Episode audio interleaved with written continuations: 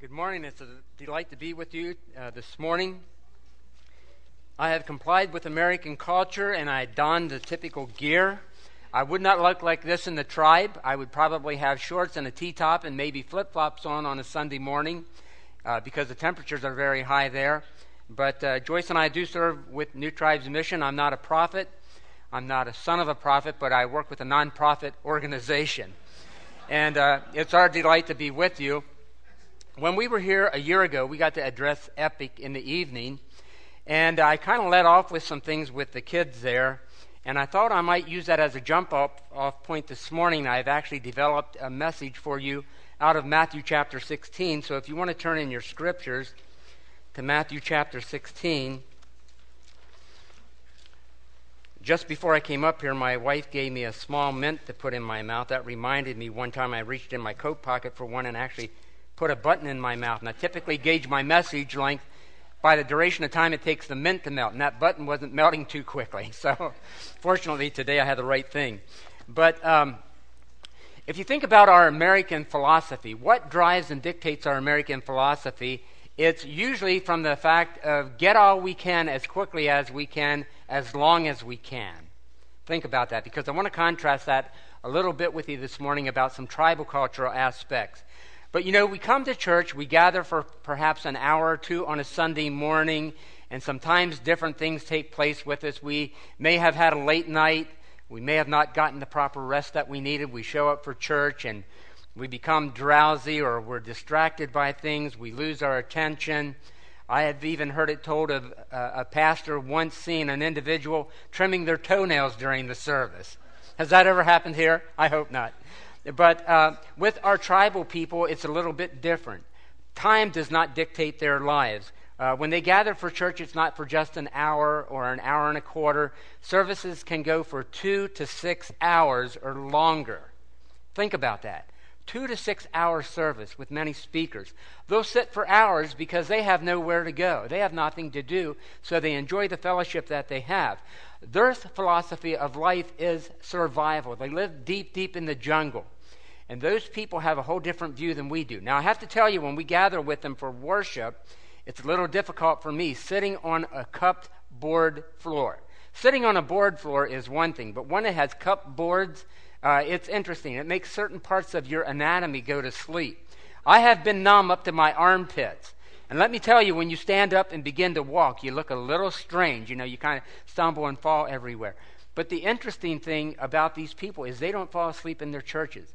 There are distractions. There are flies buzzing around your head. And then the dogs and the pigs and the chickens come through, and the babies are crying, and on and on it goes. And, and you're distracted sometimes even in the language, a language that had 18 vowels, and sometimes getting lost uh, in the speaker uh, moving forward.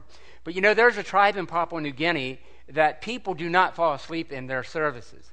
What they do, typically in that church, and why they have this, I have no idea, but the men typically sit on this side on the floor, and the women typically sit on that side. That's the way they designated it. Has nothing to do with an element of American culture that some churches do that. But in the very rear of the church, hunker down, and it could be a room this size with perhaps 600 people packed in. Think of packing 600 people in your auditorium here, sitting on the floor. And one of the elders is in the back and he's hunkered down and he pays close attention to the message as well as the people. And what he has brought with him, and I brought one with me this morning, is he has brought his wife's digging stick. A woman would use this stick to go out and dig up perhaps an acre of jungle, hunker down and digging with that. Ladies, you want to have an experience planting a garden? Get you one of these. But he'll sit in the back and he'll watch, and if someone begins to nod off, he just works his way quietly up through the congregation, and he gets up to him, and he takes that stick and he snaps it right over the top of their head. Pastor John, you want to sit in the back today? a little bit different, isn't it? Our cultures are quite different. And there's a lot that we can learn in comparing our different cultures. Um, our American roots go deep, and I want to explore some things that I spoke with the kids at Epic about the last time. I remember back in high school, you know, American people were always focused on ourselves, who we are, what we do, where we go. And I remember in high school, in biology in ninth grade, we were studying chickadees. And like my word, why are we studying chickadees? Everyone else was getting to dissect frogs, and we're studying chickadees. Well, it so happened that our teacher had chickadees for pets. And we had to learn about a variety of species of chickadees. We had to know their anatomy, uh, the way they were, their, their physical well being. And on the day of the test, the teacher told us she was going to bring in one of the three species of chickadees that we studied about, and that would be our test. On the day of the test, she had a cage in the front of the room, and it had a blanket over it. And she said, Beneath this cage is one of the three species of chickadees that I've taught you about. I'm going to pull the blanket up far enough so that you can see the feet and the legs. And by looking at the feet and the legs of this chickadee, you're going to have to identify which one it is. I'm thinking, good grief, you know, we, if you knew the material, you passed the test. There was one boy in our class, he was a bit of a wisecracker. He got frustrated with it and he stormed up and got out, out the room, going out the door. The teacher said, Where are you going? Who do you think you are, leaving the class like this? This is no joke. He pulled his pant leg up and he said, Who do I look like? Guess where he went? he, he went to the principal's office. But I want to address you with some questions that I asked the kids when I was here the last time.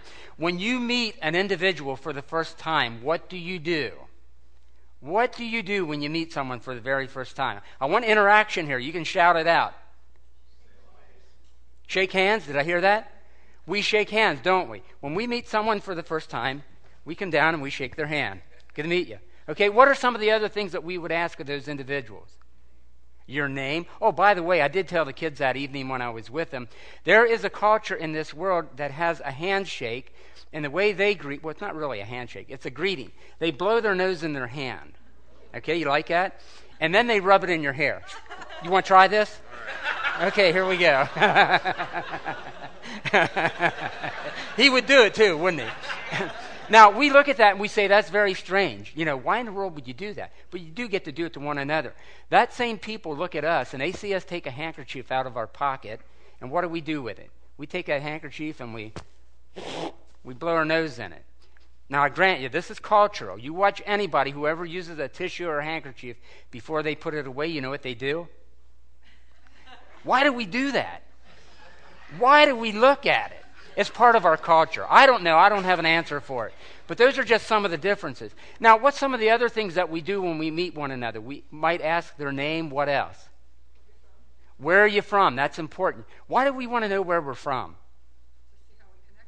To see how we connect. You know, there are some individuals who live in certain communities that want you to know that I live in this community, you know, and you might live in this community.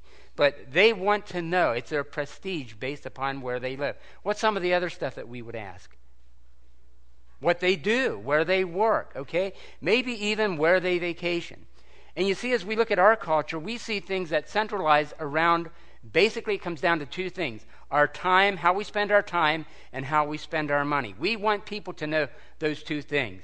And this morning, uh, I want to launch into the book of Matthew here to explore some things and then come back to this and make a comparison with our tribal culture. But we call these things icebreakers in our culture, uh, letting individuals know who we are, how we spend our time. But Matthew chapter 16 is a unique turning point in the face of Christianity. It makes a statement here, a very foundational statement that is a turning point in the history of Christianity. And I hope you'll see that as we look at this. I'm going to be reading from Matthew chapter 16, verses 13 to 18. And it says in verse 13 When Jesus came into the region of Caesarea Philippi, he asked his disciples, saying, Who do men say that I, the Son of Man, am? And here's what they replied in verse 14. So they said, Some say John the Baptist, some say Elijah, and others say Jeremiah or one of the prophets. Then Jesus said to them, But who do you say that I am? Verse 16 And Simon Peter answered and said, You are the Christ, the Son of the living God. Jesus answered and said to him, Blessed are you, Simon Bar Jonah, for flesh and blood has not revealed this to you, but my Father who is in heaven. And I also say to you that you are Peter, and upon this rock I will build my church, and the gates of hell shall not prevail against it. You see, Jesus is traveling with his disciples at this time in history through the region of Caesarea Philippi. This area of the world was known for its paganism and its idolatry. And I can't help but imagine as Jesus asked this question of his disciples, Who does man say that I am? That he gestures toward that city with all of its statues and its idols and its groves for paganism and idol worship. He gestures toward that and says, Who do men say that I am? That word men there is a generic word for mankind in general, anthropos. And he's asking the people, uh, what is, he's asking the disciples, what is the mind of the people? How do they perceive me? Now you have to understand, these people had the writings of the prophets that foretold there was this coming Redeemer, this Savior of the world that would be coming. And Jesus was asking to see if these people had grasped an understanding of his plan for the ages. He knew that he would experience rejection, as we'll see later in this chapter, that he would be turned away as the promised Messiah. But he was looking for what man's perspective would be. And this morning, as we focus on this test, uh, text, I want to uh, show you several different perspectives here and then bring that full circle that we can relate to it. But here's how the world perceived Jesus. In reply to his question, Who do people say that I am? Verse 14 states their answer that was reiterated by the disciples. They said, Well, some think you're, you're John the Baptist. Some of them probably have never met John the Baptist. They only heard things about him, so they assumed that perhaps this one was John the Baptist. Uh, some of them said perhaps uh, Jeremiah or one of the prophets. And I wonder what kind of response would we get if we were to go onto the streets of our community and inquire of people, who do you say Jesus is? I'm sure we would get all kinds of responses that would probably shock us. We were just talking the other evening about uh, an interview uh, that took place of people uh, who were asked about the presidential debate this week. They were asked what they thought of the debate two days before it even happened. And people were giving all kinds of reasons about it. The thing didn't even happen. And they were saying they thought it was good and they thought this point was bad and on and on it goes. But I wonder what type of responses we would get if we went to the streets and we asked people. Well, this was a public perspective. Jesus was trying to find out how people viewed him. And I think uh, at this point in the history of our Lord, there were many people who knew many things about him, though they didn't know him. But there's also now a personal point of view. Jesus takes this very same question that he asked the disciples in defining who does mankind say that I am, and he turns and he makes it a personal proposition to the disciples. He say, but he says, but who do you? Who do you say that I am? And here it is, they give an answer of who they thought Jesus was. And I think even the disciples' answer may have reflected their own perception of who Jesus was, not in fully comprehending who he was. But Jesus turns this question upon them. He was interested in their personal view. Now, I want to deviate from this for a moment and come back to it because I want to make a comparison to some things within the culture of Papua New Guineans when they meet one another for the first time. We looked at how we greet one another and the questions that we ask. When Papua New Guineans meet one another, people that they've not met before, there are two focuses that they have. The first of those is spiritual, and the second of those is relational. Now, when I say spiritual, I'm not speaking from a standpoint that these individuals have an understanding of God's Word. They don't even know God's Word exists. And the spiritual that I'm relating to is in terms of their animistic beliefs, the appeasement of spirits of dead ancestors. When two Papua New Guineans meet for the first time, what they want to know is how do you please the spirits of your dead ancestors? What do you do to manipulate the spirits so that bad things don't happen to you, so that you don't have to live in fear and bondage? And the guy will say, Well, man, I haven't figured it out. You know, I, I just don't know what. What do, what do you do? And this guy's like, Well, that's why I was asking you. I thought you had it together and you, you, you know, your clan had figured out how to manipulate the spirits so you're free from this bondage of fear. And they're like, no, we, we just don't know that. And then the next thing that they focus on is how they may be related to one another, because that's very important. That's important from the standpoint of if this fella is related to me and we are going into tribal battle, I will call upon his clan to come into battle as an ally with me.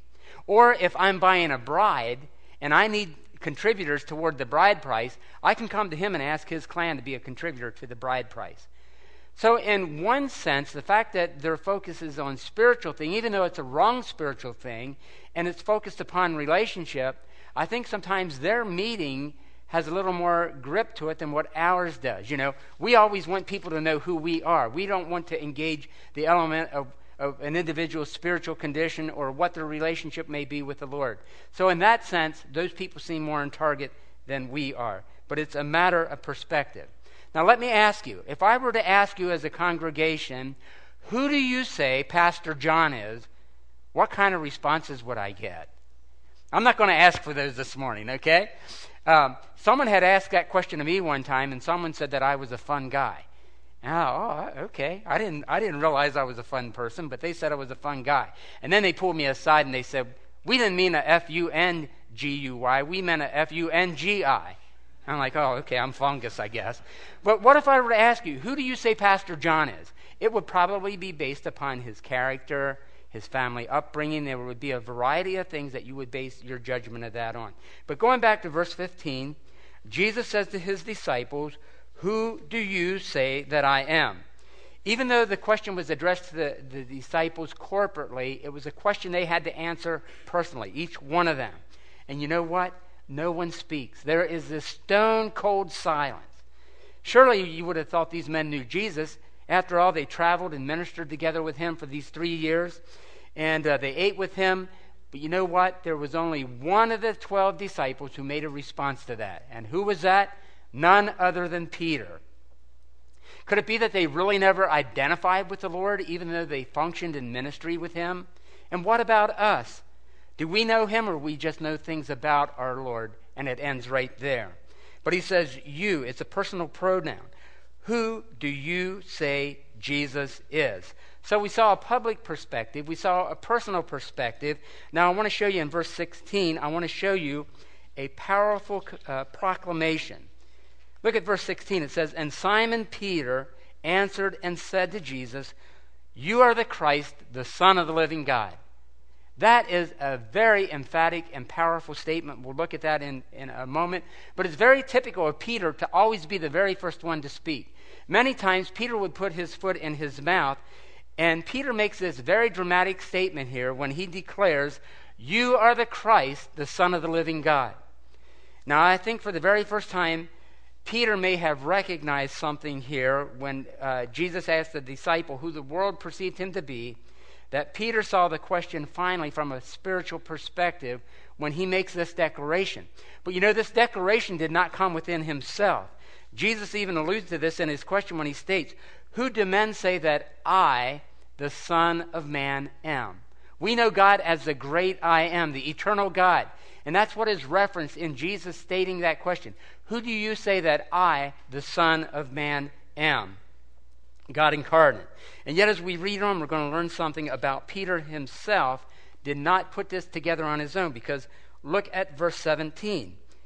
It was a divine revelation. Jesus answered and said to him, Blessed are you, Simon Bar Jonah, because flesh and blood has not revealed this to you, but my Father who is in heaven. Peter's declaration that Jesus is the Christ identified our Lord as the Redeemer of the world. And you see, Peter didn't put this together because it was a profound statement that was revealed to him by the Father, prompted by the Spirit of God. Look at Jesus' response to this in verse 17. Here's what he says to Peter He says, Blessed are you. And then he calls Peter by his proper name. There's a significance to that.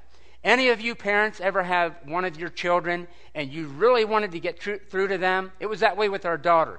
When we meant business, it wasn't uh, Jenny, go clean your room. It was Jennifer Marie Hilt, go clean your room now. I mean, we made emphasis with it. That's what Jesus is doing here. He's making an emphasis here. What was the significance of Jesus calling Peter by his proper name? I want to show you that. First, I think the seriousness of the declaration declared or deemed that Jesus would affirm such a truth by calling Peter by his proper name. But secondly, there is this natural phenomenon present in Peter's very own name that drew a parallel with this theme of the statement that was made. Peter's name, his given name, was Simon Barjona. Uh, of course, we know him as, as Peter. His name was changed from uh, Simon to Peter. But then, if we take him, we break down his name, Bar Jonah, that was his father's name. The Bar means son of. So it is Simon or Peter, son of Jonah. Not the Jonah that was swallowed by the whale, okay? It's a different Jonah here. And Jonah, transliterated, means John. So Simon literally was Simon, son of John. I've often wondered if that's where we got our name Johnson from. Okay? I don't know. And you know, many times because Peter's name was also translated as stone, I've often called Peter Rocky. So I nicknamed him Rocky Johnson. Not really his name. But uh, so you can see uh, here Simon, son of John. And uh, the correlation here was Simon, son of John, paralleled the fact, not in the, the, the, stance or the degree of meaning, but Jesus was the Son of the living God. And even though there was this natural phenomenon present in Peter's own life, he didn't put it together on that basis. Does it add any significance uh, between the declaration of what Simon Peter has said that Jesus is the Christ, the Son of the living God, and the fact that Peter is the son of someone? No, it doesn't. It wasn't based upon who Peter was or where he lived or what he did or what he had. The blessing was, in fact, that the Father God Himself made it clearly evident to Peter that Jesus is the Christ. Peter had nothing to do with the revelation, it was all of God. Now, furthermore, Jesus says, My Father in heaven. So, this is evidence of a work of the triune God that the Spirit of God was involved in bringing about this revelation of truth. We now come to a purposeful plan. We saw a public perspective, a personal point of view, a powerful declaration, a divine revelation. Now we see there is a plan with a purpose. Look at verse 18. Jesus says, And I tell you, Peter, on this rock I will build my church. We've closed the thought on verse 17 on the fact that Peter is just Peter. That's all he is.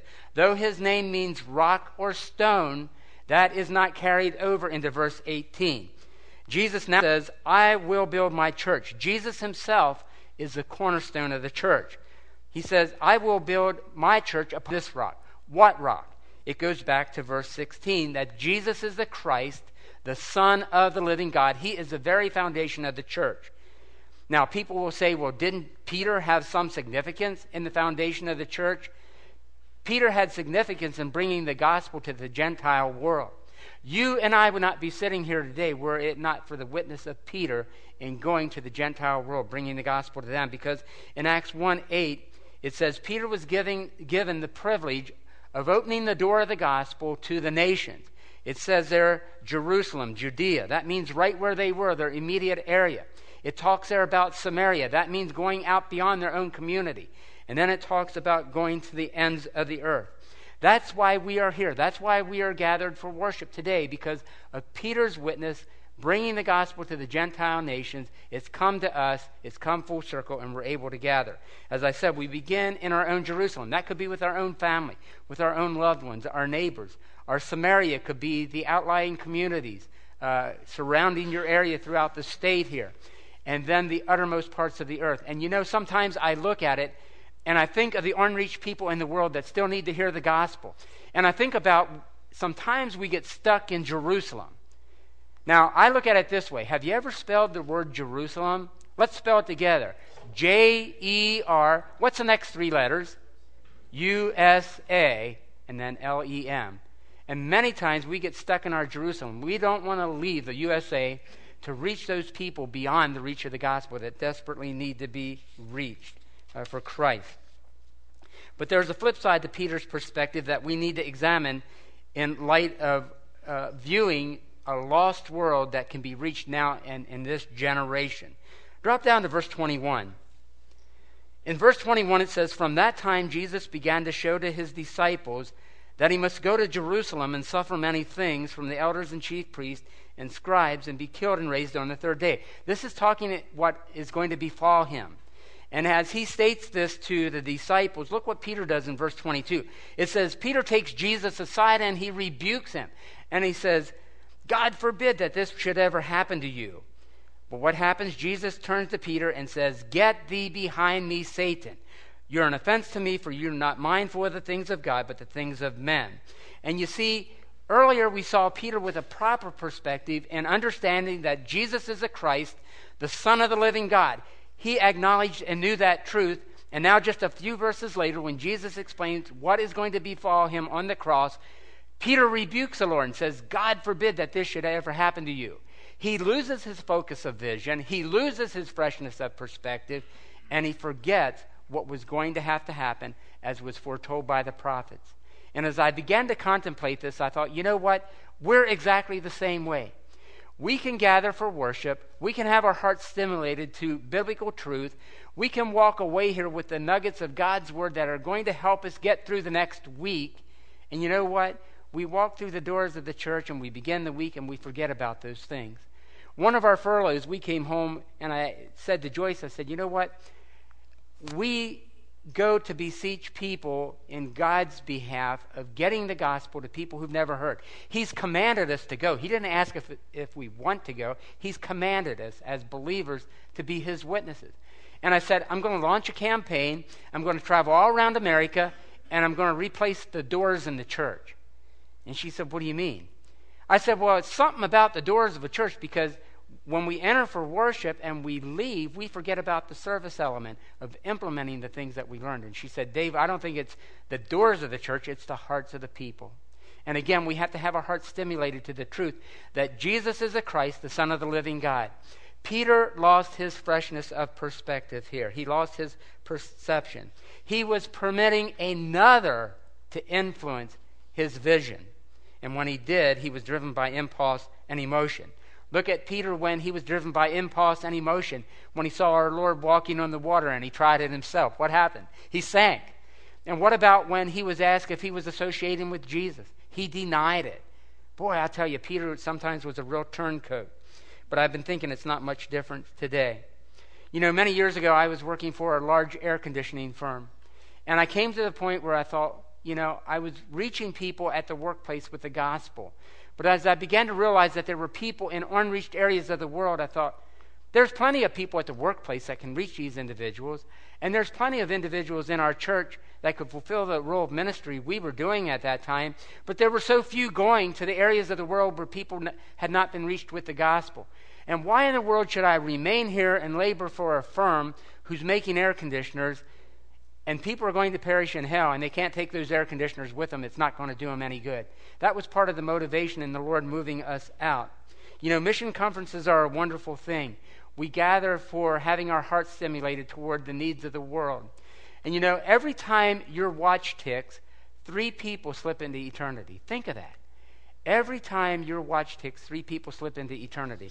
Let me find the math that I did on that. That would be 180 people in a minute slip into eternity. Multiply that out to the hour 10,800 people perish every hour. 259,000 people die daily. That is staggering to realize. 259,000 people die every day. How many of them are going into a Christless eternity without ever having once heard the gospel? Do these things move you to consider your part of being involved in advancing the gospel to unreached areas of the world? I hope so. We saw a public perspective, a personal point of view, the powerful uh, proclamation, the divine revelation, the purposeful plan, and then we saw this improper perspective of Peter. But there's one more thing I want you to look at, and that is a promising pursuit. Drop down to verse 24 and 25. It says there in verse 24 Jesus said to his disciples, If anyone desires to come after me, let him deny himself and take up his cross and follow me. Then verse 25 For whosoever desires to save his life is going to lose it, but whosoever loses his life for my sake is going to find it. What Jesus is saying here is that there is great value in denying ourselves. Our culture teaches us opposite of that. Uh, giving up our ambition for sake of others, our culture would say, you don't want to do that. You want everything to uh, focus and centralize around yourself. Our tendency, as I said, our philosophy of life is to get all we can as quickly as we can while we can. We're more focused on who we are than who God wants us to be. If you would turn in your Bible over to Luke chapter 18, I want to illustrate this concept where Jesus talks about if anyone wants to follow him, you must deny yourself. because there's some important truth over in Acts chapter, or Luke chapter 18, by the way. Luke chapter 18. It's a story you're probably familiar with the Pharisee and the tax collector. And I want to read verses 10 through 14. And then I want to illustrate this for you. It says here two men went up into the temple to pray, one a Pharisee, the other a tax collector. The Pharisee stood and prayed within himself God, I thank you that I am not like other men. They're extortioners, unjust, they're adulterers. They're even like this tax collector. And then this, this uh, tax uh, collector, or the Pharisee, goes on to say, Here's what I do I fast twice a week. He's talking about who he is. I give tithes of all that I possess. And now the tax collector wouldn't even lift his eyes toward heaven, it says in verse 13, but it says, He struck himself on the chest and said, God be merciful to me, a sinner. And in the parable, it says, I tell you, in verse 14, this man went down to his house justified rather than the other. For everyone who exalts himself shall be humbled, and he who humbles himself will be exalted. That verse there articulates what it says back in uh, Matthew 16 24, where it says, If anyone desires to come after me, let him deny himself. And let me explain it from this light. How many of you know what the scales of justice are? Okay, you find them in a court of law. When I was a kid, my mom had a scales on a dining room table.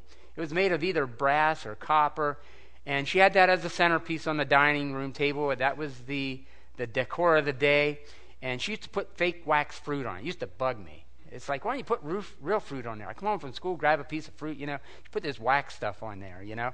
I used to like to give it to my sister, the, the troll, and say, here, you eat a piece of this, you know. And she was gullible, and she'd bite into it. And anyhow, the scale was there for a purpose, you know. Mom decorated with it. But now think about a scale, and let's take this this Pharisee, and let's take the tax collector and put them on the scale. Here's the Pharisee on this side of the scale. He's putting all of his credentials on the scale who he is, what he has, what he does, his tithes, and all this stuff that he said he does. What happens when you place that on the scale?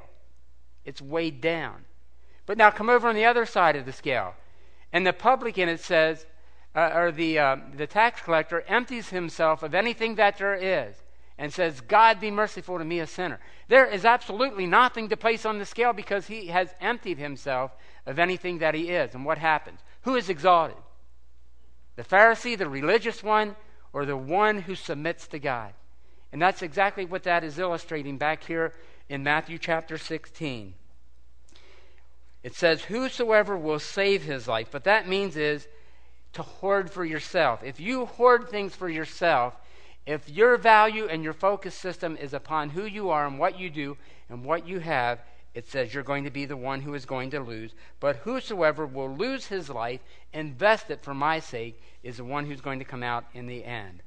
lose our life? Man, none of us want to lose our life. We don't want to give things up. But what it means here is to make an investment. He finds value, he finds purpose for life, and he finds reward. It all points to God and who he is, and that is the perspective that God wants each of us to have. Jesus is going to return. There is going to be a day of reckoning for each one of us of what we have done with the witness that He has placed within us to reach other people with the gospel.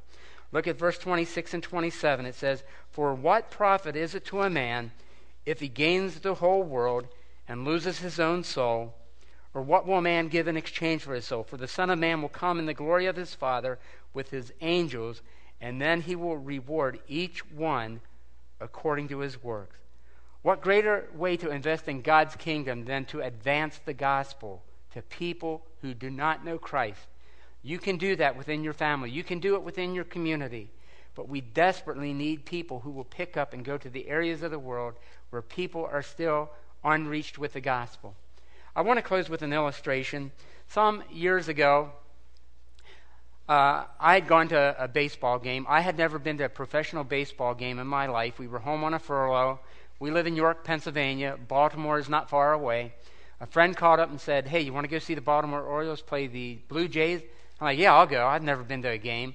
And I went to that game, and as we stood uh, for them to sing the national anthem and the players were out on the field, my mind went back to an article I read many, many years ago in Sports Illustrated. Oklahoma University used to have a football coach by the name of Bud Wilkinson. And he was interviewed by Sports Illustrated, and the question was to the coach, What do you feel football contributes to physical exercise? And you know what his answer was? He said, Absolutely nothing. And I'm like, What? I got to read this article. What does he mean? Football contributes nothing to, to, to, to physical exercise. It is a grueling game, it, it's a lot of physical punishment. What in the world is he thinking? It doesn't produce anything of physical exercise. But the way the coach was looking at it was the overall perspective. He was not looking at just the, the players and the coaches and everyone that makes up the team, the owners and everything. He was looking at the people in the stands. And he likened it to this you know, you take into perspective the players out on the field of play are those in need of rest, and those up in the stands are really the ones that need to exercise. So, from that standpoint, football really didn't contribute a whole lot to physical exercise of the overall well being of that. So, here I am. I'm standing in Camden Yards, and the players are out there, and they're singing the national anthem. And of course, I should be paying attention to the national anthem, but that illustration came to mind. And that evening, as I stood there, I thought, you know what? Here's another picture of this. Those players out on the field of play, those baseball players out on the field to play that evening, as they stood there with their caps off in honor of our flag and the national anthem, I thought, you know what? This is a picture to me of the missionaries serving worldwide in advancing the gospel to people who never heard. And we standing here in the stands are like the churches. And we are people equipped and, and able to go to the unreached areas of the world, and yet we stand here in the bleachers. Those missionaries out on the field of play really need some rest, and those in the stands really need to get out there and be sharing their faith. And that was an impacting experience for me. I totally forgot about the baseball game. I did have a great time that night, but that was such a moving experience for me to realize that. And that's where we stand today. More than 2,500 people groups in this world still unreached with the gospel and God gives each one of us the opportunity to have a proper perspective of who Jesus is, and having embraced that for our own, then He desires that we might go out and share it with the world. Would you stand with me in prayer, and I'll dismiss, and uh, we can uh, go on for our day.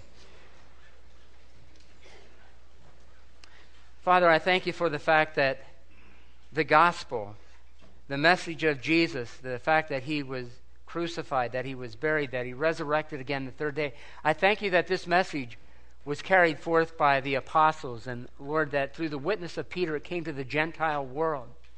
And Lord, even seeing the fact that Peter did not have a proper perspective at the on, or he had a proper perspective and then deviated from it. Lord, it's so easy for us to receive your truth and to have our hearts stimulated and challenged by your word and then to walk away from it never be changed. And today, Lord, I pray that this might be a turning point for each of us in realizing and declaring that Jesus is the Christ, the Son of the living God, that we might have a heart's desire to make that truth known to people who need to know it and give them the opportunity of hearing. Lord, I certainly believe that we can hasten your coming as we reach unreached people with the gospel because you said one day there will be people from every tribe, tongue, people, and nation surrounding your throne as worshipers. We want to see that happen. And in reaching the people of the world, Lord, we can hasten your coming and see that take place. I thank you for these people, Lord. I ask that you nourish them in the strength of your word, that you send some out, and Lord, that you make them senders and goers and givers, and, and uh, Lord, make them prayers as well, so that this job of world evangelization can be accomplished. These things I commit to you now in Jesus' name. Amen.